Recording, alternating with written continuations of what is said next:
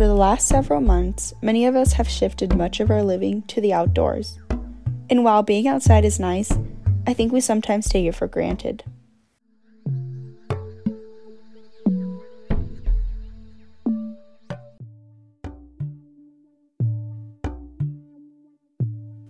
Hi, my name is Jessica, and I am a UCSC student majoring in environmental studies with a concentration in global environmental justice. I currently live in Southern California, and due to the COVID 19 pandemic, a lot more of my time has been filled at Dixon Lake in Escondido, California. A small dam with surprisingly the world's biggest largemouth bass. And while I haven't been paying much attention to the bass in the water, I've been overwhelmed with the air quality. That's right, oxygen. In mid August, the state of California began its annual fire season. But what shocked me, along with millions of other civilians, is the extensions of these fires all along the West Coast.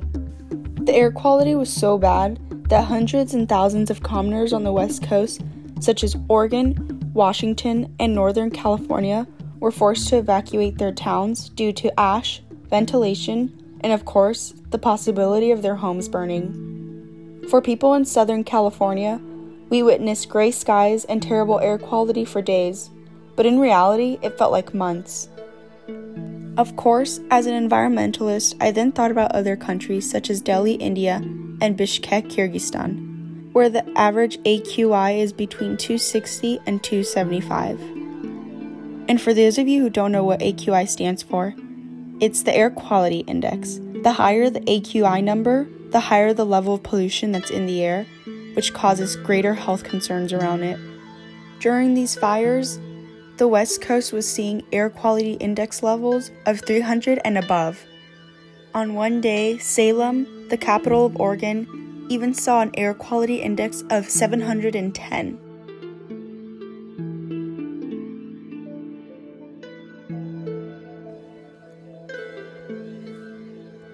Due to COVID 19 regulations such as social distancing, I was able to interview a mutual friend through messages. Stuart Lawson studied geographic science and community planning with an emphasis on geospatial analysis at Northern Arizona University. He's worked in the Geographic Information Systems field, GIS, for about a year and is moving on to the IT world. I asked Stuart about his opinions on the fires and if they were natural. Stuart followed with Current climate conditions in California are far from perfect and will only get worse if sustainable measures are not put into place.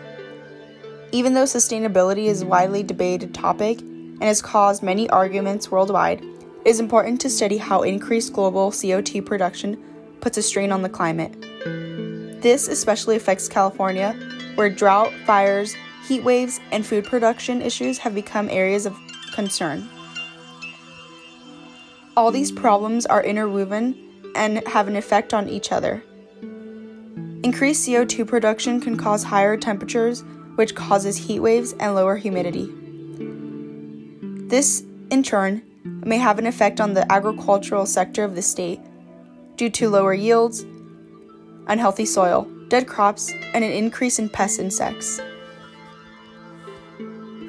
But of course, my thoughts were but are these fires normal? Stuart responded with The fires that happen in California are certainly natural, but the rapidly increasing rate and intensity at which we experience them is a direct effect of climate change. Average temperatures are rising every year, and drought is becoming more common. There is an increasing lower amount of water that is naturally available. These make a perfect scenario for fires to start. It doesn't help that the state doesn't implement enough prescribed burns to cut down on the amount of fuel that may burn in future fires. Prescribed burns are vital to reducing the impact of wildfires.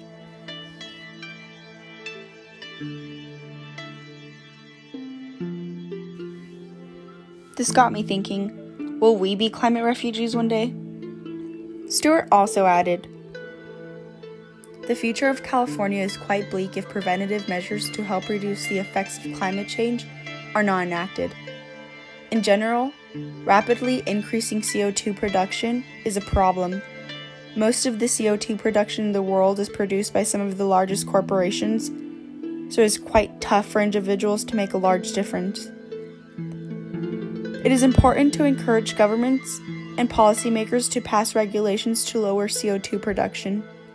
It is very important to study how climate change can practically have an effect on every sector of the world.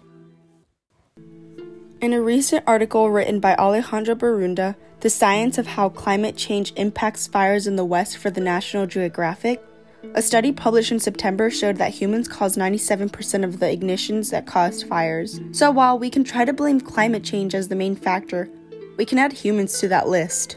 The article states Hot air, if not at 100% humidity, is like thirsty sponge. It soaks up water from whatever it touches plants, living or dead, and soil, lakes, and rivers. The hotter and drier the air, the more it sucks up, and the amount of water it can hold increases exponentially as the temperature rises. Small increases in the air's heat can mean big increases in the intensity with which it pulls out water.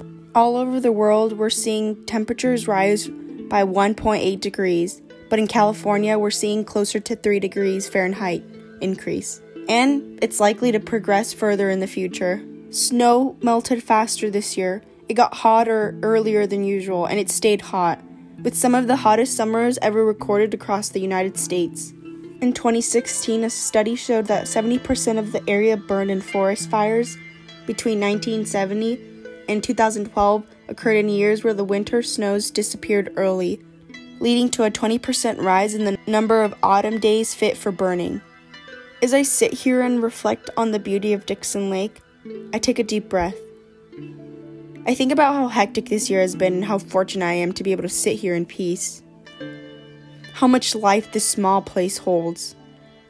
And how I only hope that the fresh air that's available will always be this pure.